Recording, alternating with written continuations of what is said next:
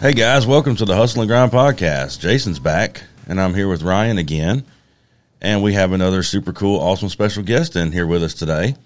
We got Josh Weston from uh, Survival Cuffs, uh, Forged in Fire, uh, the Blade Show build, all kinds of cool stuff you got going on, man. We're going to get into every little bit of that.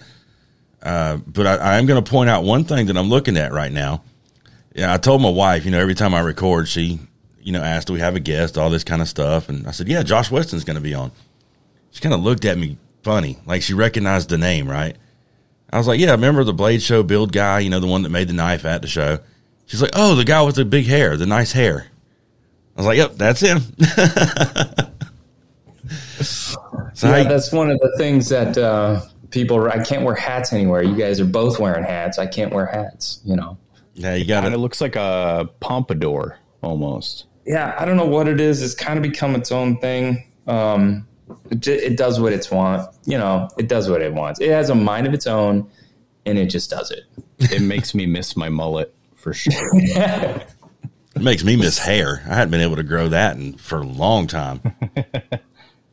so what's going on, guys? How y'all doing today? I'm good. It's July 3rd. I went out and spent a bunch of money on fireworks today. So, you know, Hopefully, it doesn't rain all day tomorrow. Yeah, you're gonna pop them off tomorrow? Yeah, so, yeah. I'll wait. Wait for the actual holiday. I did have a cousin who woke up and sent a Snapchat out to the family saying Happy Fourth of July, and then he got ridiculed for the rest of the day because he got the date wrong. So try not to be that guy. Yeah, we had like a citywide festival last night here in town for oh, the fourth. Yeah, uh, just because I always do it, you know, the closest Saturday. But fireworks were going nuts, and they're going to do it again tonight, and they'll do it again yeah. tomorrow. I mean, it sounds like a war zone here around uh-huh. 4th of July and uh, New Year's Eve. Any Where are you guys at? I'm in South Georgia. So okay, any excuse Maine. for rednecks to South shoot Georgia, off fireworks, they're taking yeah. It. I live in Charleston, so every holiday is firework crazy. You know? um, they they have a shipping container that they convert to a fireworks store and uh, the people just live next neighborhood up, and um, you know, so many fireworks in the neighborhoods just in my section that they just put up a little temporary store through the you know you got Memorial Day, Flag Day, um, Fourth of July, and you know you got all these holidays going together. You got uh, what do you got? What is it when they do we we had D D Day right? We just had that, or is that later, or Victory in Japan Day, or whatever? It doesn't matter. Any day, any day that ends in Y down here is a fireworks day. Yeah. yeah, yeah. It's always fun. What about you, Ryan? You popping off any fireworks? I'm not. I'm too cheap. Yeah, me too. We stood on the we porch were, and watched them around the neighborhood last night. Yeah, my neighbor, he lives like diagonal out behind me, but he uh he probably set off a thousand dollars worth. I bet last night. Um, fireworks were illegal here until 2012. Oh, now it's crazy. I bet. Yeah. So now, like every chance people get, they're pop, pop, pop, pop, pop, pop, pop all the time. Are daggers still illegal in your state? I know that there's nope. some weird things with no daggers are cool. Yep, they changed the law. Oh, geez, probably around the same time as the fireworks law. Um, we weren't allowed to have spring assisted knives for a long time. Um, daggers were illegal um, brass knuckles. The only thing they kept was brass knuckles. We're still not allowed to have them. No, I was recently going over some state knife laws because of survival cuffs, and um, we're having a lot of interest from California because of the nature of their laws. So we're actually working on a page designed specifically for California customers because we're legal there um, we're actually legal on college campuses unless they have an ordinance against any knives at all, which California, so a lot of them do. But but you can actually wear our cuffs on most California college campuses. Um, but because of the size of the blade and due to the fact that it is open carry in a sheath on the wrist, it is legal anywhere where it is legal to carry a knife in California. Survival cuffs are legal. Uh, currently, check your lo- local knife laws and stuff like that. But I was going through it. One of the things I found interesting that is very tricky about California law is that they consider anything like spring assist or anything that looks like a folding knife to be classified as a um, what's the word? What's the word with the thing? Switch, switchblade. Yep. If it looks like a folding knife, they classify it as a switchblade, and that's illegal, which is really kind of tricky and totally effed because in the knife world, those are they're two different things. You know, a folding knife that you would put in your pocket is definitely not a switchblade, but California yeah. deems it to be so. So, very tricky knife laws going on um, in the various places of the U.S. New York has some real funky stuff. Maryland, um, and I think is it Vermont or seeing a seeing a trend here. Yeah, somewhere else in New England. Yeah, high city populations, weird knife laws. Yeah. So, Josh, some people uh, may not know exactly what a survival cuff is. Why don't you break that down? I wasn't familiar with it until a few years ago, and being well, able to see them in real life, yeah. you know, that kind of explained it more. But for people that might not know what that is, what is a survival cuff, and how is it kind of bypassing those laws? So, um, essentially what a survival cuff is is a small knife that you carry on your wrist. And originally i was kind of going with the i call them wrist cuffs but amber um, kohler uh, amber combat survivalist uh, naked and afraid. She likes to wear one. Mm-hmm. and she's just started calling them the survival cuff so she kind of coined that name for us which was really cool. Um, essentially it's a wallet and a knife sheath on your wrist. And it's not super big. It's not as big as a gauntlet. We do have a version that holds a five and a half inch knife, but then we have the smaller version um, that has a and, and, by five and a half inch knife, it's a two and a quarter inch blade still. And then the Raptor, the small one that looks like a claw, is only a two inch blade. But there's a sheath on the front and, its front carry, and it has um, a snap open or a um, pouch wallet behind the sheath, and you just strap it onto your wrist, and you're ready to go. And it meets visibility requirements. So as long as it's uh, for California, if it's visible to the people around you, then it's considered open carry. So in California, you can't actually carry. Um, it, it, it seems, and I'm not an attorney my wife is, and she looks at the things. So from what we could tell is, if you put our knife in your pocket or you hit it in a coat or something like that, it is immediately you can't carry it in California. Um, so there's they're super. Um, and an open carry, I really, I guess maybe I would say is visible carry. If you can't see it, you probably can't carry it in California. So if you can see it and you aren't using it as a, a weapon, um, and you don't have intent, if you're not brandishing it around, then uh, those are some legal things.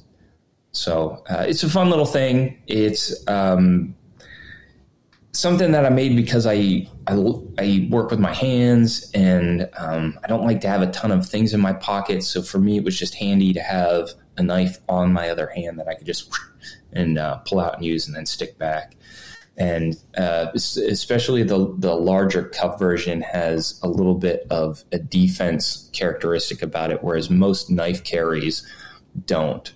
So um, it, originally, I kind of was thinking I wore a lot of neck carry knives, but you know, the older I got, the more chest hair I got, the swampier. like you reach in to pull out your, you know, you hide it under your shirt and you reach in there and you're ripping out hair too, and the eyelets from the Kydex or or the leather in there. It just, um, I didn't love it. And then if you go to run and you don't have it in your shirt, it's flapping around all over the place. So the reliability of being able to grab it and it is where you want it when you need it, it isn't there with neck carry.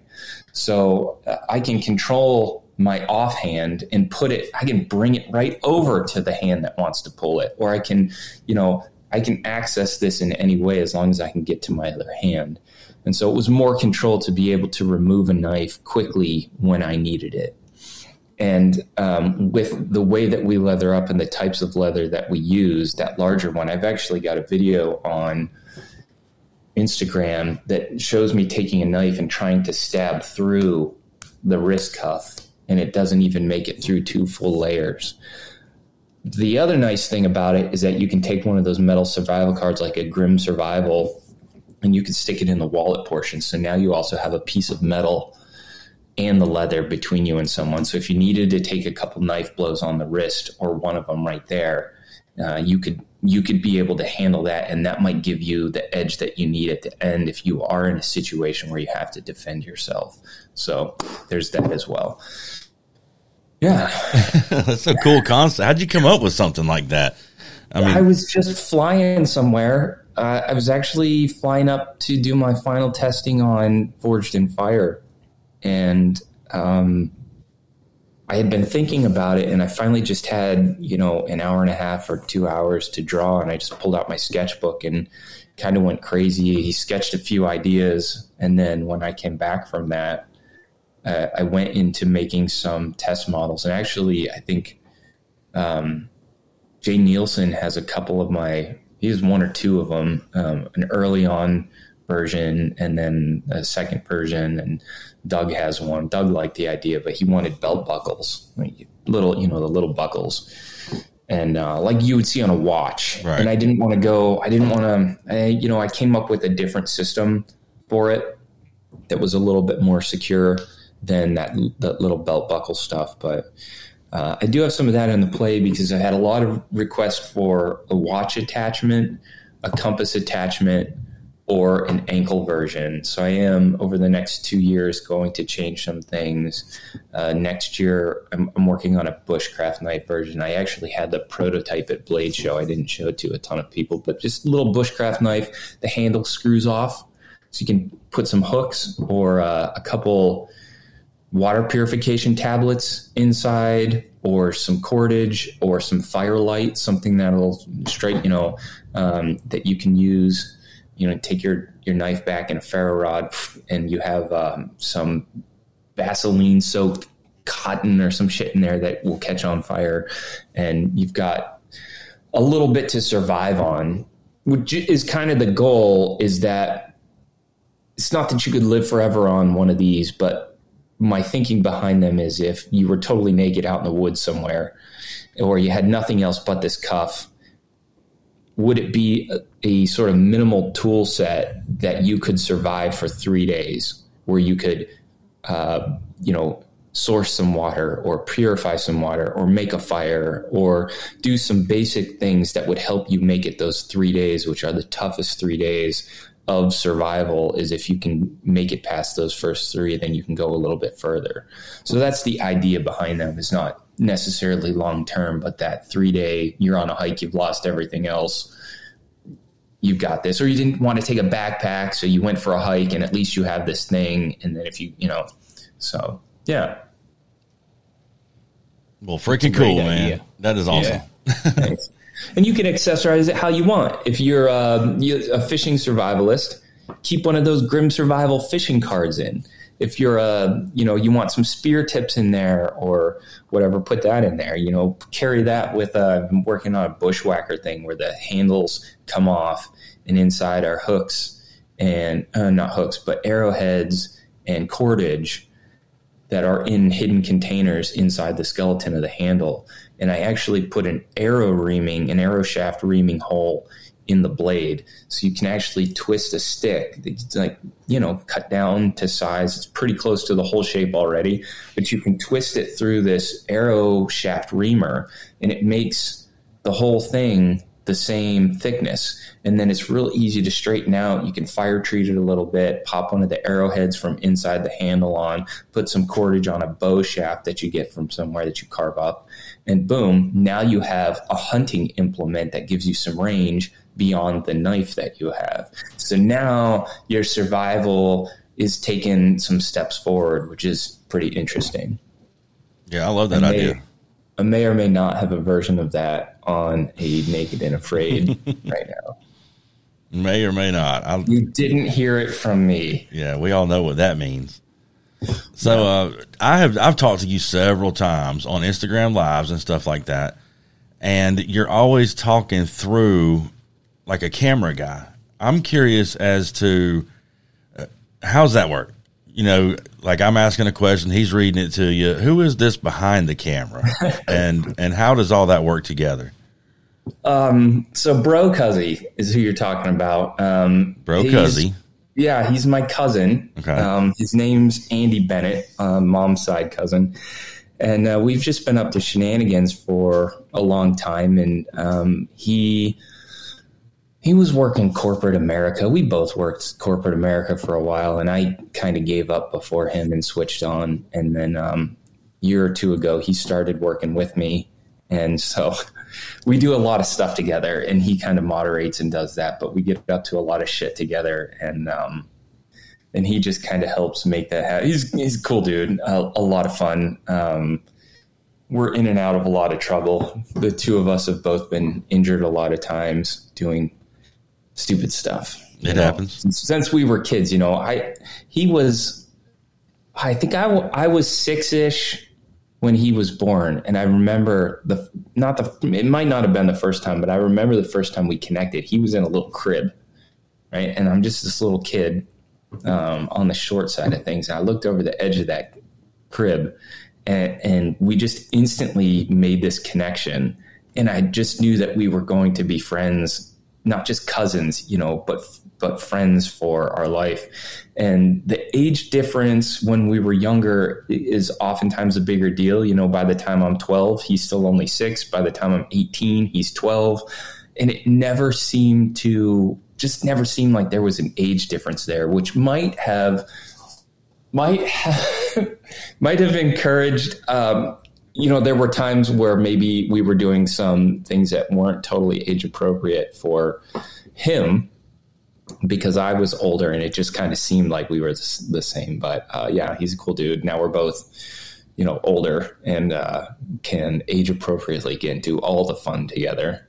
But yeah he's he's a good dude. Really is. Really is. So does I, he's obviously shooting the videos and things like that? Is he helping with the edits and stuff like that too? Uh, sometimes he does some of it, but I do still do most of it myself. I'm a very picky creative. I worked in that world professionally for, well, I still work in it. Um, you know, I always keep one foot in, but I um, have worked professionally as a creative director, art director, you know, through up all of those levels. So I'm picky.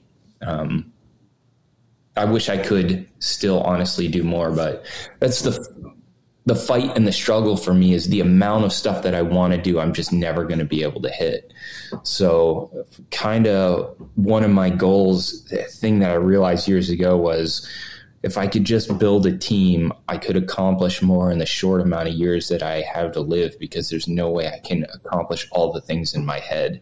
So, I have to be able to pass those, some of those ideas off to other people and allow them to run with them because there are a lot of creatives and a lot of people out there that just can't come up with things. They can accomplish things, they can do things, they can build things if they have a plan, but envisioning them isn't always, you know, isn't everyone's strong suit.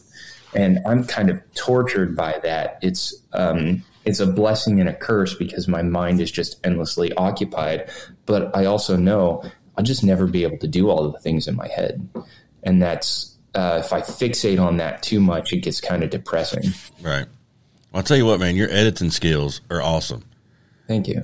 There was one video that you put up right after Blade, and I saw the video, and then uh, we'll get to what the video was in a minute here.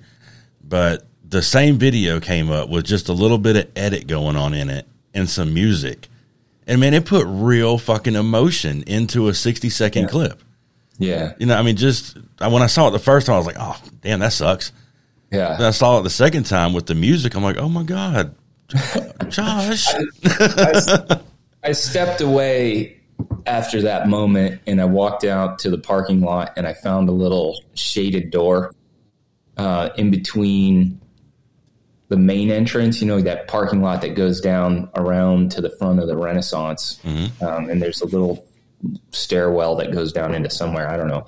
I just parked in there for about an hour and I just, uh, maybe not an hour, 45 minutes, and I just edited some stuff out. Uh, yeah, I got to do it. You know, at, at Blade, it's like you film stuff and then you gotta you gotta edit and go, edit and go, edit and go. I don't like to wait till after Blade's done to push my content out. So I'm building a thing. I'm selling survival cuffs. I'm trying to get this knife to happen. I'm running into roadblocks. I'm meeting people. Um, I'm networking, and then I'm also editing videos on the fly as much as I can. So it's a it's a crazy day for me of running around. I I, I can tell the difference. I, I don't know if I still have it, but my um, my name card, you know, those things that they give you, mm-hmm. It's just shredded. It's just in absolutely shredded, in terrible condition. And as we were leaving, I noticed I was looking around at the other vendors, going, "How the fuck do they keep their shit so clean?" Well, they're not on the floor quenching a knife and grinding knives, and you know, uh, doing all this weird stuff. And um, so I guess that that does make a difference. But Blade Show for me is uh, it's a it's a three day sprint, you know, three or four day sprint uh, when you're also vending and you're building a knife on the floor. I guess it's more like four days because you come in Thursday and you leave Monday morning. So it's just go go go. Well, let's talk about your build show knife. Yeah, that thing it, it didn't turn out quite how you expected. No, but it, it worked.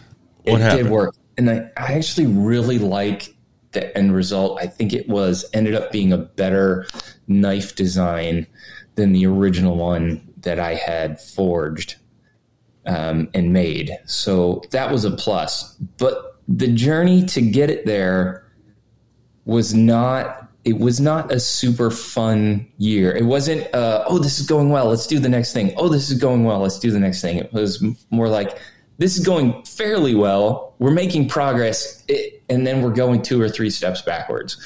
And um, by mid Saturday, I think I was done. I wanted just wanted to be done, you know, and um, uh, and and that's where the the community steps in. But prior to all that, uh, for anyone who doesn't know what Blade Show build is, this is now the third or fourth. This the, was the fourth knife that I made on the floor at Blade Show. And um, you say that to people, and they still don't quite get it. And um, and I was having a conversation with um, Teal Wild and Free. That's her Instagram thing, and Melissa Backwoods, who um, admins a lot of the Blade Show content. She works for Blade, mm-hmm. and um, so we're standing by the escalators in the pit, and um, and she's asking Teal's talking about it, and she goes, "Wait a second, you're you're making a knife. Which booth are you at? Which booth are you making your knife at?" And Teal goes, "Oh no, no, no. He doesn't make it at a booth or a table. He's just all over the floor. It's just vendor supplied stuff." And it just kind of hit her. Um, I was like, "Wait, what? That's really bizarre." I want to cover that, and we were never able to sync up this year, but they did repost so much of my stuff.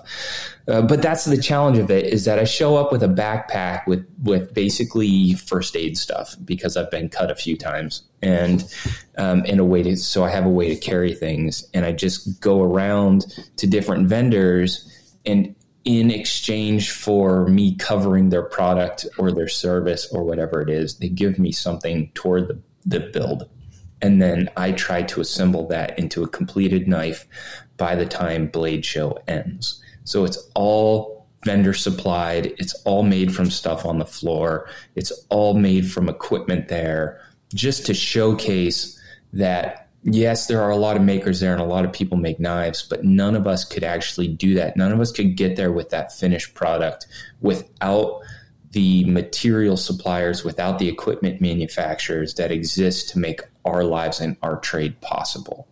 So that's that's kind of at the heart of what it is and why I did that. And uh, the rules are more like guidelines. You know, um, the last last year I did it. What was last year? Twenty twenty one. I actually had to spend. I had some vendors that you know. Um, didn't want to give stuff. So I, I spent some money on a sheath, like a lot of money on a sheath that didn't end up fitting. and um, uh, the the last two years, I haven't been able to get a kiln set up to work properly, including this year, which has led to changes and shifts in being able to get you know the quality heat treat. That's the hardest thing. The hardest thing is getting the heat treat right uh, on a blade show build because if you can't it, there's, there's, no fire source allowed on the floor. I actually think Atlas Knife and Tool tried to light up one of their forges and do some stuff. And immediately they were shut down. So it, that's a challenge. How do you heat treat something that you can't get up to critical? So fortunately, this year, Coal Ironworks, they saw me do this last year and they went, we are going to uh, sort of design our booth around making sure that you can come play. And of course, they let a lot of people try their stuff out, which was really cool. Um, but it kind of sparked that with them, and so they brought in a um, induction forge.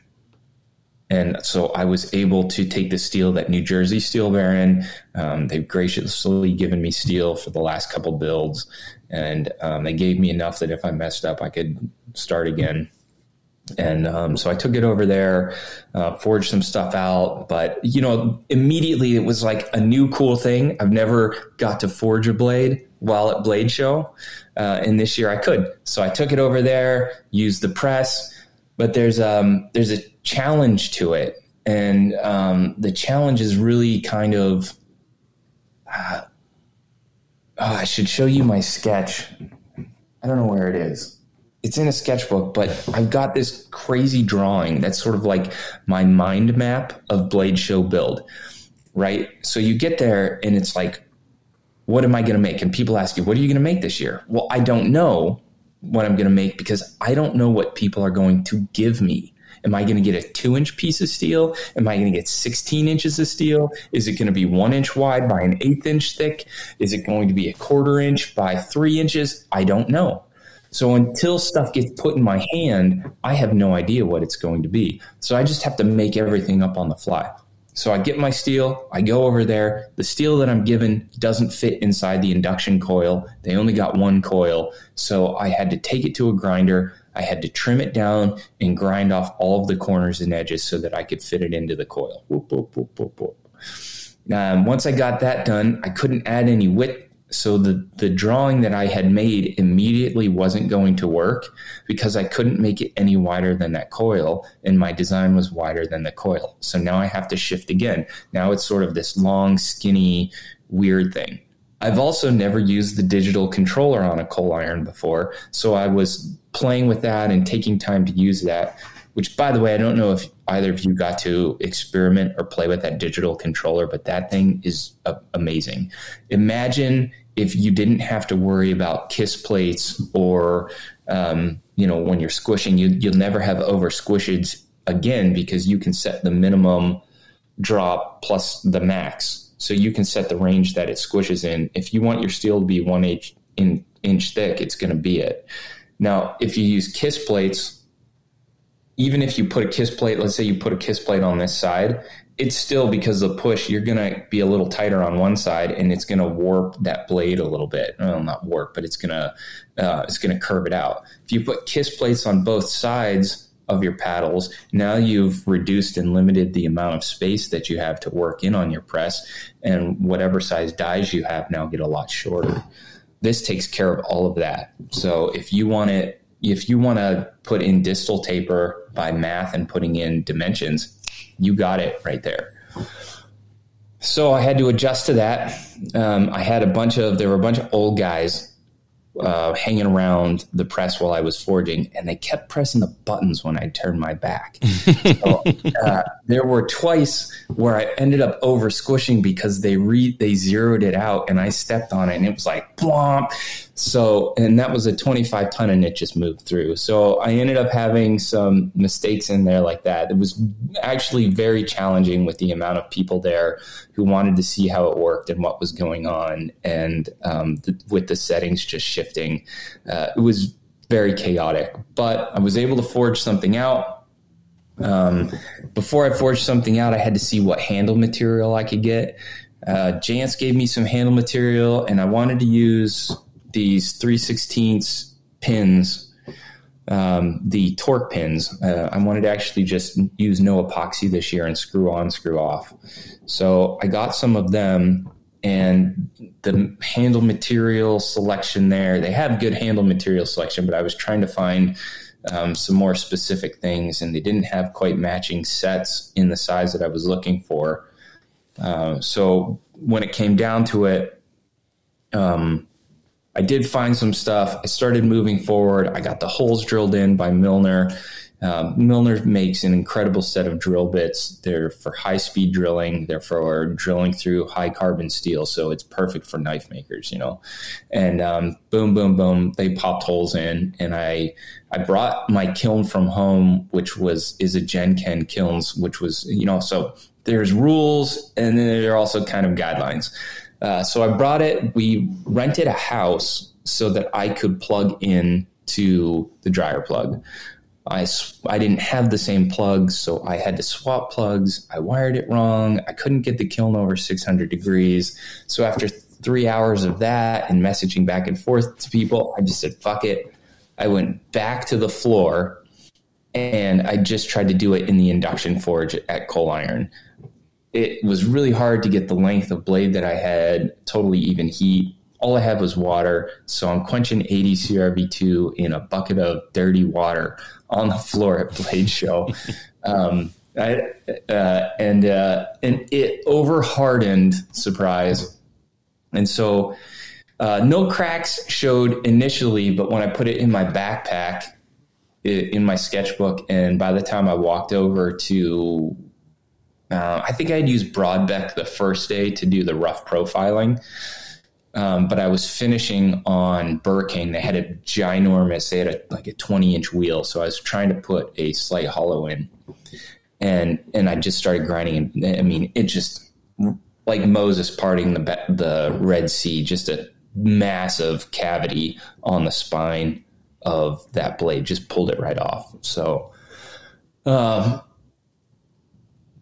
at that point, I was pretty much done. I was like, fuck this um, this is part of knife making, and I thought I will just talk about that in my coverage that, hey, not every knife can be successful and just call it quits.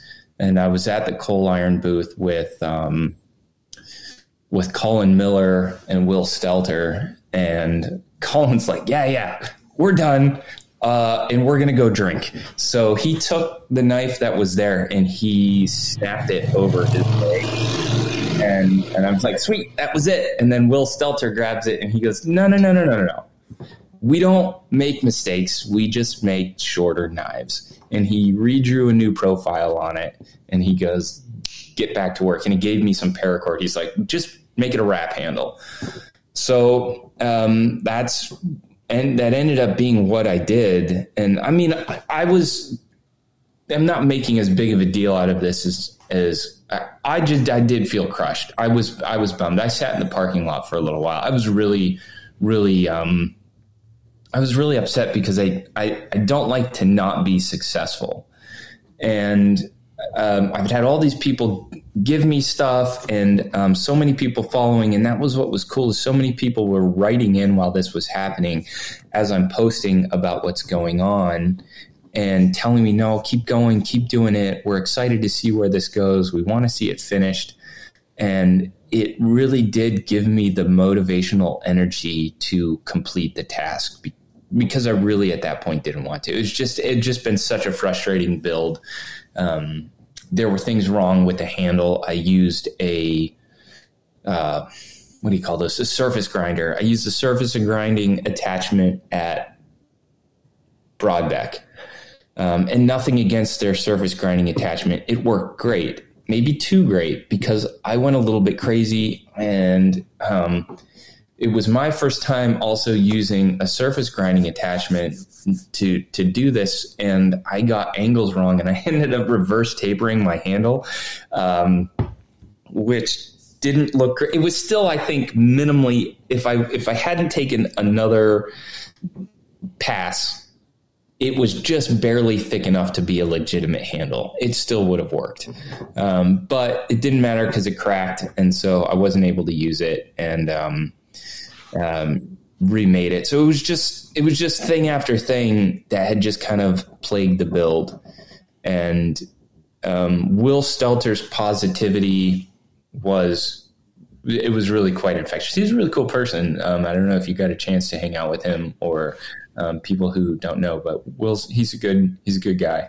Yeah. Um, and uh, so it was just what I needed to get back going. And um, I reground it, and um, I had to take it back over to Milner and have them drill holes in it. I was really very worried about that because clearly the blade had been overly stressed out and overly hardened. Um, you know, with with the water, like it was it was such a fast fast quench, and I was worried about the temper job on it and if it worked enough to um, take the edge out. So I did take it back to the house I rented Saturday night and I tempered it. Um, and then I did two cycles and then I brought it back Sunday and had the whole handle round to go on Sunday, but I did most of the grinding the rest of the day, the day Saturday. And, um, and I can't believe, just super impressed at those Milner bits that they were able to dig through now what was part of the blade. We aren't we aren't just in handle territory anymore. We're in we're in new hardened zone. I mean, and it just those things chewed right through it, which was awesome. Um, flying shark knives uh, loaned me, loaned me, gave me, donated some really beautiful handle material. He's like, "Hey, I saw what happened here's an upgrade in handle material. Beautiful stuff. So I started grinding that, and the vendors around were like, fuck no, we've put up with enough shit from you. Uh, the grinding of the metal was okay. The cameras, the people around, the, like, that was one thing. This is a totally different thing. Stop. So I got about, I don't think I even got all the way halfway through grinding that handle out. And I had to stop. And it was too late in the show for anyone to drag a grinder outside. So that didn't happen. So I that was it. Like I've got this sharp knife, no handle. So, you know, it's like, fuck, do I find another do I like keep trying to grind the handle and just go from grind station to grind station and piss off vendors across the floor of Blade Show or just do something else. And uh, once again, Teal wrote me. She saw what was going on, and um, she had this stuff called uh, Cambria or Chambria from uh, Corvus Survival um, who got it from Joe Flowers, part of Condor. He he does stuff for Condor, but he's uh, Bushcraft Global. It's a stuff that's made in South America. It's from fiber, natural fibers. Um, really cool stuff. Uh, so I went over to his booth and we cut up a sharpie in half, put it on either side of the knife with some super glue, and then we just took the stuff and wound it up down and then back up the handle and um, pulled it through. And it made a really nice, secure, and actually very comfortable handle uh, for that blade and, and, kind of fit very well. Uh, adorned it with a death bunny from PNW Bushcrafters. And then, um, and that was basically it. At that point, it was done, but I wanted to do a sheath. So I went over to Tandy Leather and Bill over at Tandy Leather made us a sheath on the spot, folded some stuff over, did some stitching. So this is the first year that I had a sheath made for it instead of just trying to fit it in something or throwing it in a zipper pouch. So um, kind of cool. It came together. I think there were there was an hour left of the show, maybe. No, I think 44 minutes left in the show when the sheath was done and it was all put together. So it was the longest build to date that it took me.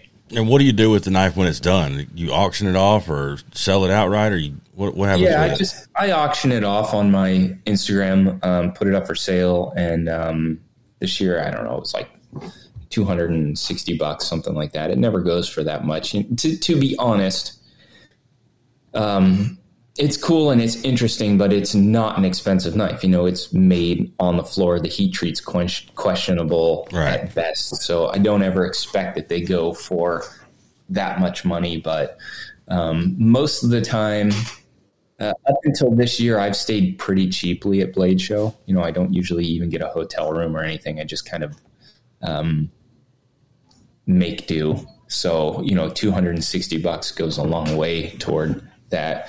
But um, this year I, I did have a place, and you know I was selling. I had the survival cups there, so it wasn't as desperate of a situation. So whatever it went for, it went for, and it was kind of a cool thing. And um, what was awesome about it was just the community popping out and the amount of people who follow along with it that are interested and go, you know, they want to see success. It's interesting to watch somebody fail. Nobody wants to watch somebody fail without arcing up and recovering um, and coming to.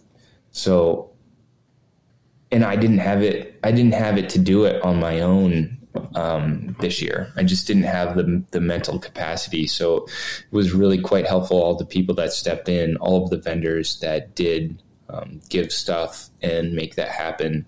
Uh, I can't thank them enough. I have a lot of fun doing this. It's um, it's very stressful, but it's fun, and uh, it's something I, I explain to my kids because they they wonder about that.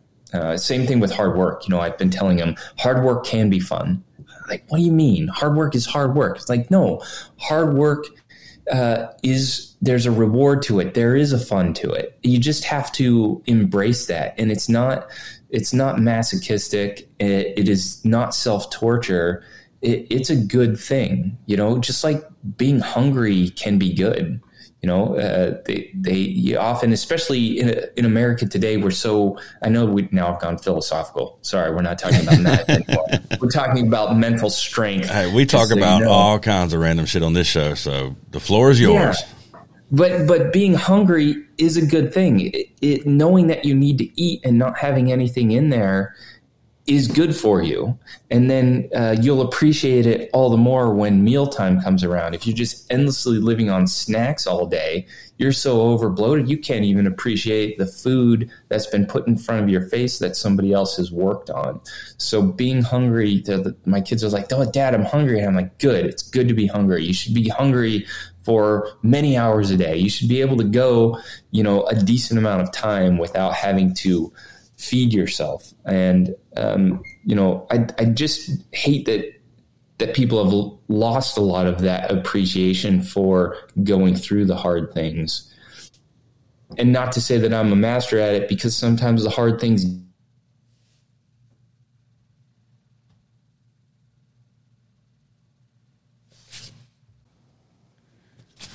All right, and we're back. A little thunderstorm break, but uh, we're going to put the two halves together. Here we go. Where'd we leave off, guys? That was crazy. I don't remember. It was forever. I don't either. Dude, so speaking of thunderstorms, I went deep sea fishing for the first time this past weekend. Got back yesterday. Um, and we got caught in the middle of a squall like 40 miles offshore where you can't you look all the way around 360 can't see no land i've never been on the ocean before and we're in like this 40 foot long boat and all of a sudden the world turns black and it starts to rain and the rain feels like needles. So I'm like pulling my fishing hat down over my ear, turning my head, and I look up. My two buddies that I'm with, they're gone. They don't went to the back of the boat because they're experienced. They know that back there by those three big giant motors, it stays pretty calm. I'm all the way up on the front, dude, and these jumping these waves. Like boom, boom, boom, Dude, I was so scared. Like I had a grip on the sides of the seat. It was like a two person wide seat. But every time the boat would come up, I'd land on a different part of the seat. Dude, I was praying to God for like an hour straight. Like, please just let me live through this. I was looking around like at the cooler. Well, if we flip, I can float on that cooler lid for quite a while it got serious. But, uh, that's so my worst nightmare. The important question is: Did you catch any fish? We caught a lot of fish. But nice. What'd you get? We got red snappers. We got groupers. Um, I caught a trigger fish. That was pretty fun. And uh, something called a scamp. I believe it's a different type of grouper. Right uh, caught a few of those. But what sucked is when we got back to the back to the dock, it the weather was so bad we had to like run up and get under this pavilion.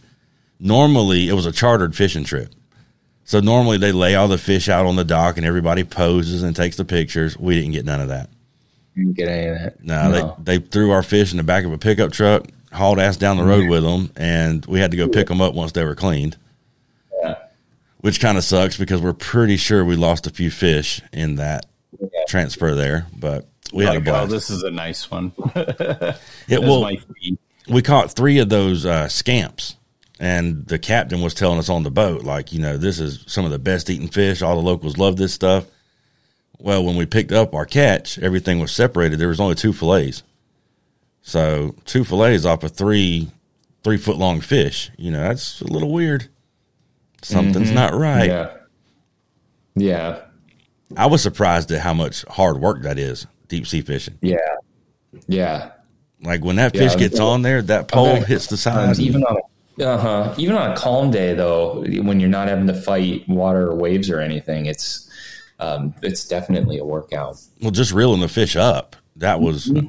we're like 200 feet deep and they fight mm-hmm. for uh, the first 20, 30 seconds. But after that, it's just like reeling up a cinder block. Yeah. But it was so much fun. It's, uh, it's crazy yeah, once you get old too, right? We had a, I guess you call it a guy's trip. It was just me and two of my buddies. Uh-huh. Being almost 40 is a lot different than if I'd have took the same trip back in my 20s. Yeah. We went down there, got something to eat, and hell, we were trying not to go to bed at like 10 o'clock. it, yeah, it, it's a lot different being older. Yeah, I went um, to Key West. My younger cousin had a bachelor party down there. He's from Florida. And so, I don't know. I mean, it was a massive bachelor party, like 18 people, probably 15, something like that. And I, a lot of them were my cousins. I have a lot of cousins on my dad's side. So we go down there, and two of us, my, me and a cousin that's a few years younger than me, we were the we were the old guys on the trip. Um, I think I was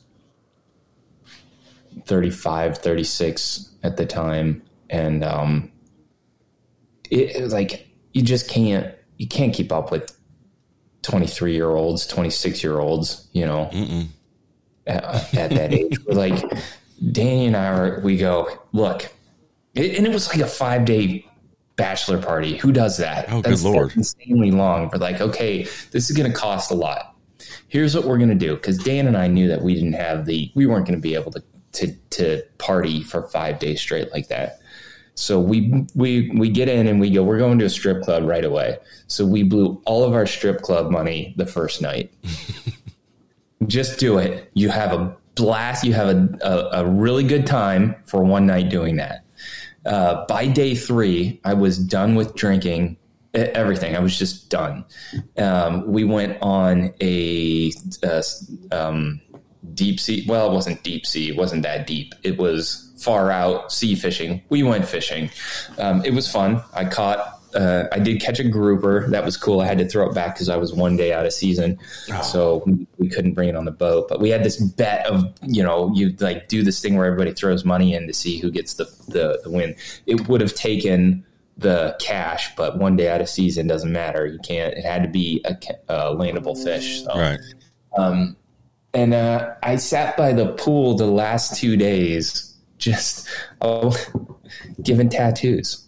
I mean, allegedly um, giving tattoos. I didn't actually give any tattoos, if you know what I mean, legally, in the sense that you think I mean giving tattoos. But I did sit there with a thread and some ink and stab some people for hours, um, just because, like, you know, what are you going to do? What are you going to do? You can't do that many days. Right. It happened to be over St. Patty's weekend. You know, the Irish bar there? There's a big Irish bar in Key. Oh, I don't know if you guys actually. You know what? We didn't talk about you guys having gone to Key West, but there's a there's an Irish pub there, and the guy does this thing where if you can drink a pint that's topped off with um, some Irish whiskey, if you can do it in under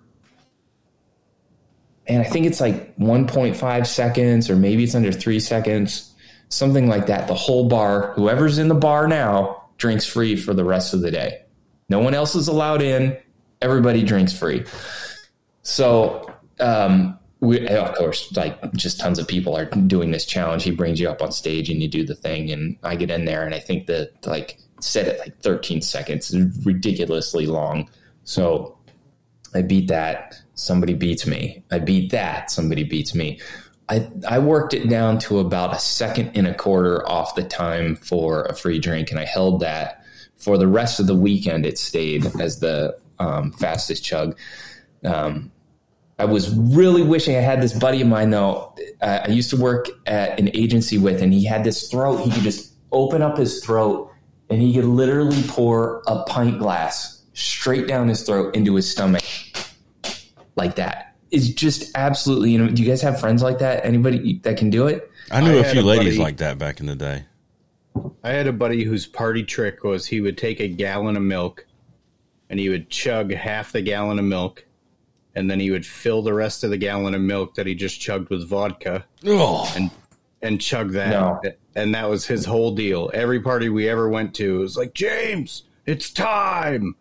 And he'd pull out the gallon of milk and the half gallon of vodka and dude, That's make you want to puke just watching him. yeah. Just hearing about it makes me want to hurl all over the place. Although, if you're going to throw something up, milk, I mean, it's soft, right? He wasn't a puker. He never puked it up. Never puked? Never puked. He must have been a good sized fella to, to gut all No, of that. Not not really, but he was uh let's just say alcohol and him were close friends. but the like, milk. he- He's probably in his 40s now and he's in the physical shape of a 70-year-old. oh, nice. Mm. Yeah, Yeah. like he's a raging alcoholic. Yeah, that'll do that. Yeah. You'll wonder why. I can barely handle four drinks anymore. Yeah, it's I've cut back quite a bit, quite a bit. I used to sit here doing this podcast drinking the whole time, every single show, Yeah. but that was a long time ago. I ain't done that in shit close to a year probably. Those were the fun episodes. No, my bad. I'm, I'm boring now. I drink more water than anything else. You know, it's That's Well, I that- keep waters on standby that now. yeah. It- honestly, it's part of the job. It's not easy on your body. Wow. Um, blacksmithing, knife making, even if you're just grinding, you know, you're standing there and you're holding that tight spot, and you're rigid for hours. And um, and I find that just everything seizes up and you throw alcohol into your system on top of that, you're just drinking more inflammation that just makes your body more miserable.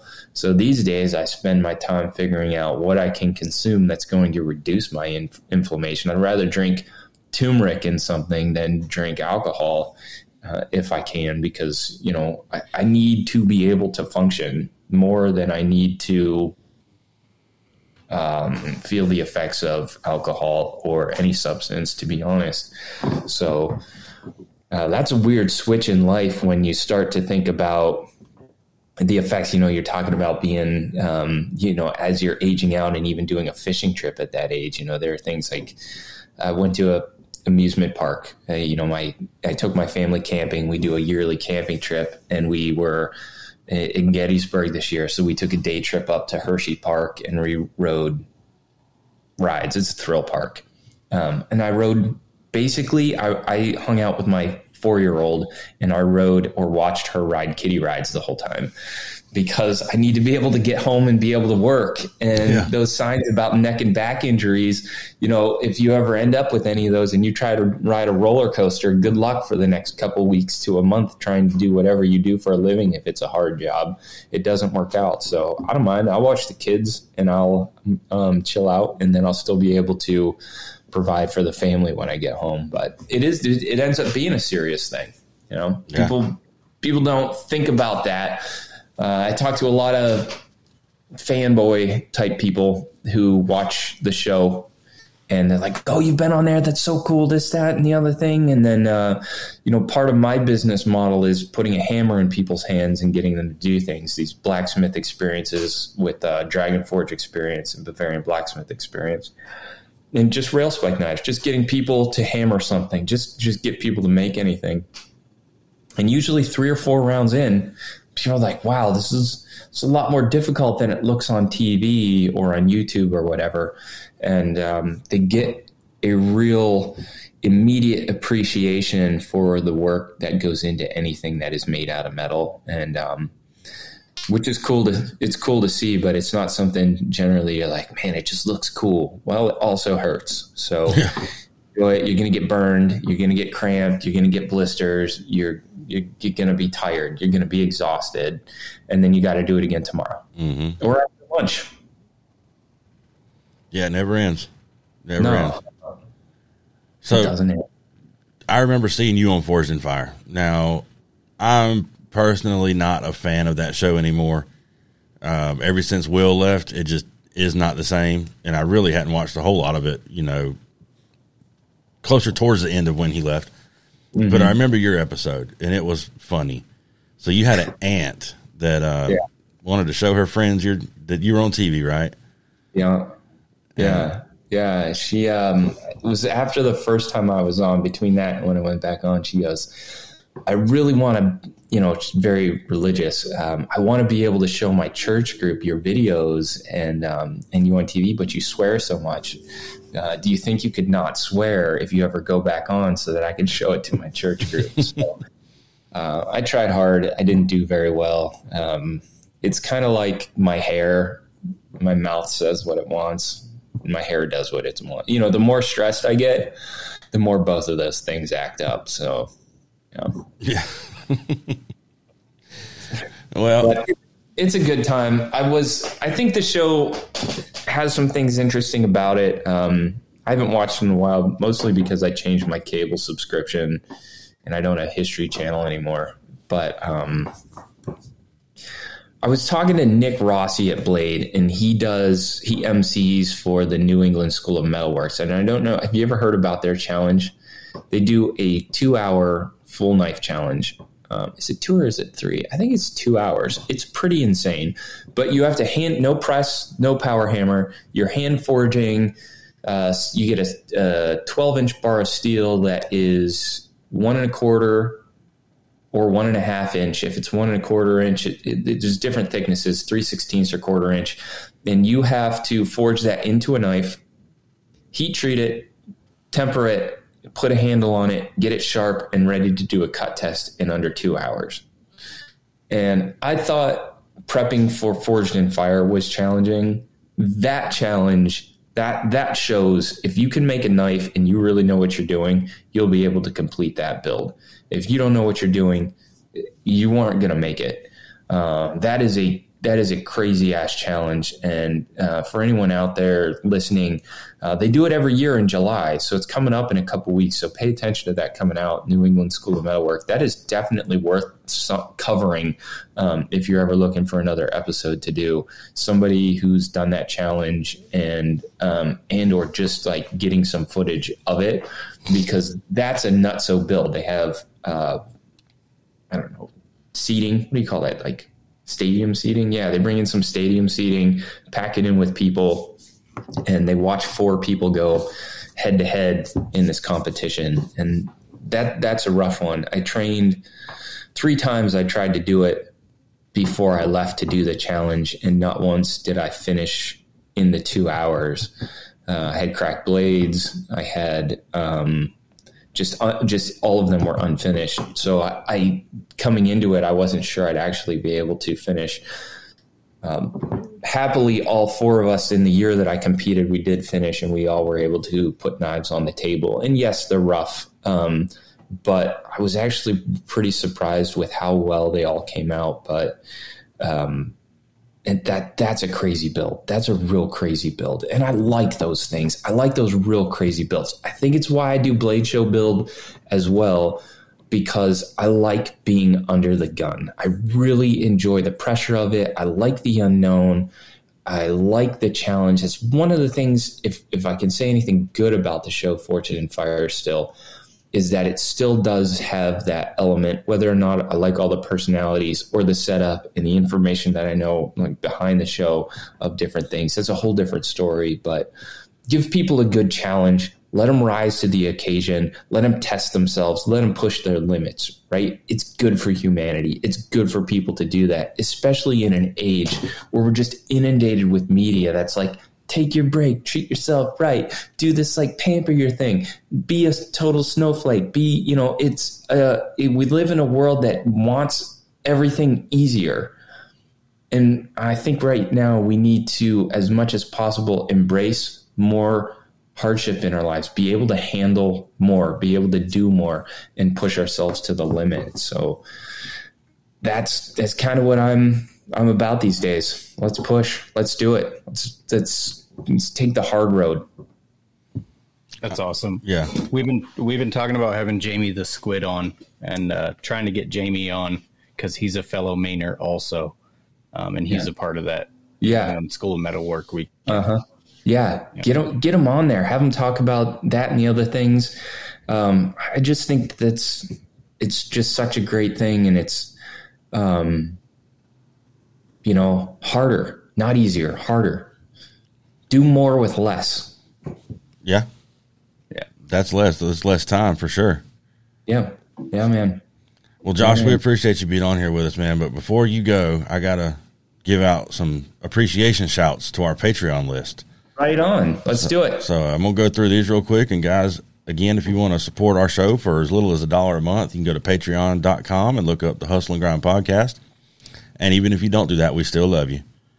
So starting from the bottom of the list, Mr. Donnie Dulovich, knifematerial.at, Jason Moss at Aru Blade Works, Brigham Kendall, Mark LeBlanc, Mark Vanderwerf, Beck's Armory, Todd Harrington, Dennis Tyrell, Troxclair Custom Cutlery, Zachary Sowell, Maritime Knife Supply, Driver Defense Knives, Noah Bloomberg, Intiot River Forge, Crafty Man Forge, Brian Hennenkamp at Tortuga Blades, Jared at Echo Blades, Eric Andrews at Sourwood Creations, Brimner Built Knives, and we got a new one this week, Steak. Is that Steak? Snake. I'm sorry, Snake Branch Knife Works. So, guys, we appreciate every one of you for helping contribute to the show and helping us put this thing out for you once a week, every Tuesday, no matter what. We ain't missed one yet. We're not starting now. So, thanks to everybody. We, we did miss one. Did we miss one? We missed one, and it ended up coming out on like a Thursday. Uh, we were, yeah. I think that's when we were moving studios, right? Yeah, Some something, like, that. But yeah, Um, Tortuga Blades is he won the bid on the Blade Show knife too. oh really? Yeah. Yeah, he's a cool dude. Yeah. He's been on the show before. Yeah, he's super cool guy. And obviously, guys, you know, if you need some abrasives, go to phoenixabrasives.com and use the promo code HUSTLE10 for 10% off. And uh, that adds up. That really, it's almost like getting free shipping. It's like buying them in person at Blade. 10%. Uh, that Nobody orders three belts at a time. I know I don't. That abrasives order can get pretty expensive. so, well, Josh, anything else you want to throw out there before we wrap this thing up, man? Again, we appreciate you coming on here. It's been fun. No, I'm just happy that you guys are willing to talk to a crazy dude like me, and uh, thanks for having me on again. And keep kicking ass with the podcast, and uh, maybe we'll catch up again soon, some, one of these days. I'm just And, happy we uh, were able to get you on before all your your memories of the Blade Show build wore off. So, Yeah, me too. Me too. I actually, I'm gonna um, this week do a recreation. I'm gonna take that handle material that's left over from Flying Shark knives, and I'm gonna um, remake the knife with that material and the pins from uh, jansknifemaking.com. So look for that in the next week or so. I'll have a video of that coming out, and um, I'll uh, maybe I'll send you some behind the scenes shots as it's going, so you guys can pop out some stuff on your Instagrams and have a little bit of a back end. Um, I appreciate you guys covering. You covered it before I did it. You covered it after, so I think that'd be cool to slip you some things while I'm making. oh, for sure, man. And if you had a good time today, shout us out on your page. That'd help us out a little bit, get a little exposure. Yeah, hundred percent. It's going out. Well, I appreciate it, man. We're gonna wrap this thing up. Thank you, everybody, for listening, and we'll do it again next week. Yeah, man. Happy Fourth of July. By happy Fourth of July, America. Go light fireworks, or at least watch some. America, America. America. That's not America. keep on hustling and keep on grinding. That was a good one. Oh yeah. That was more of a chicken than an eagle, but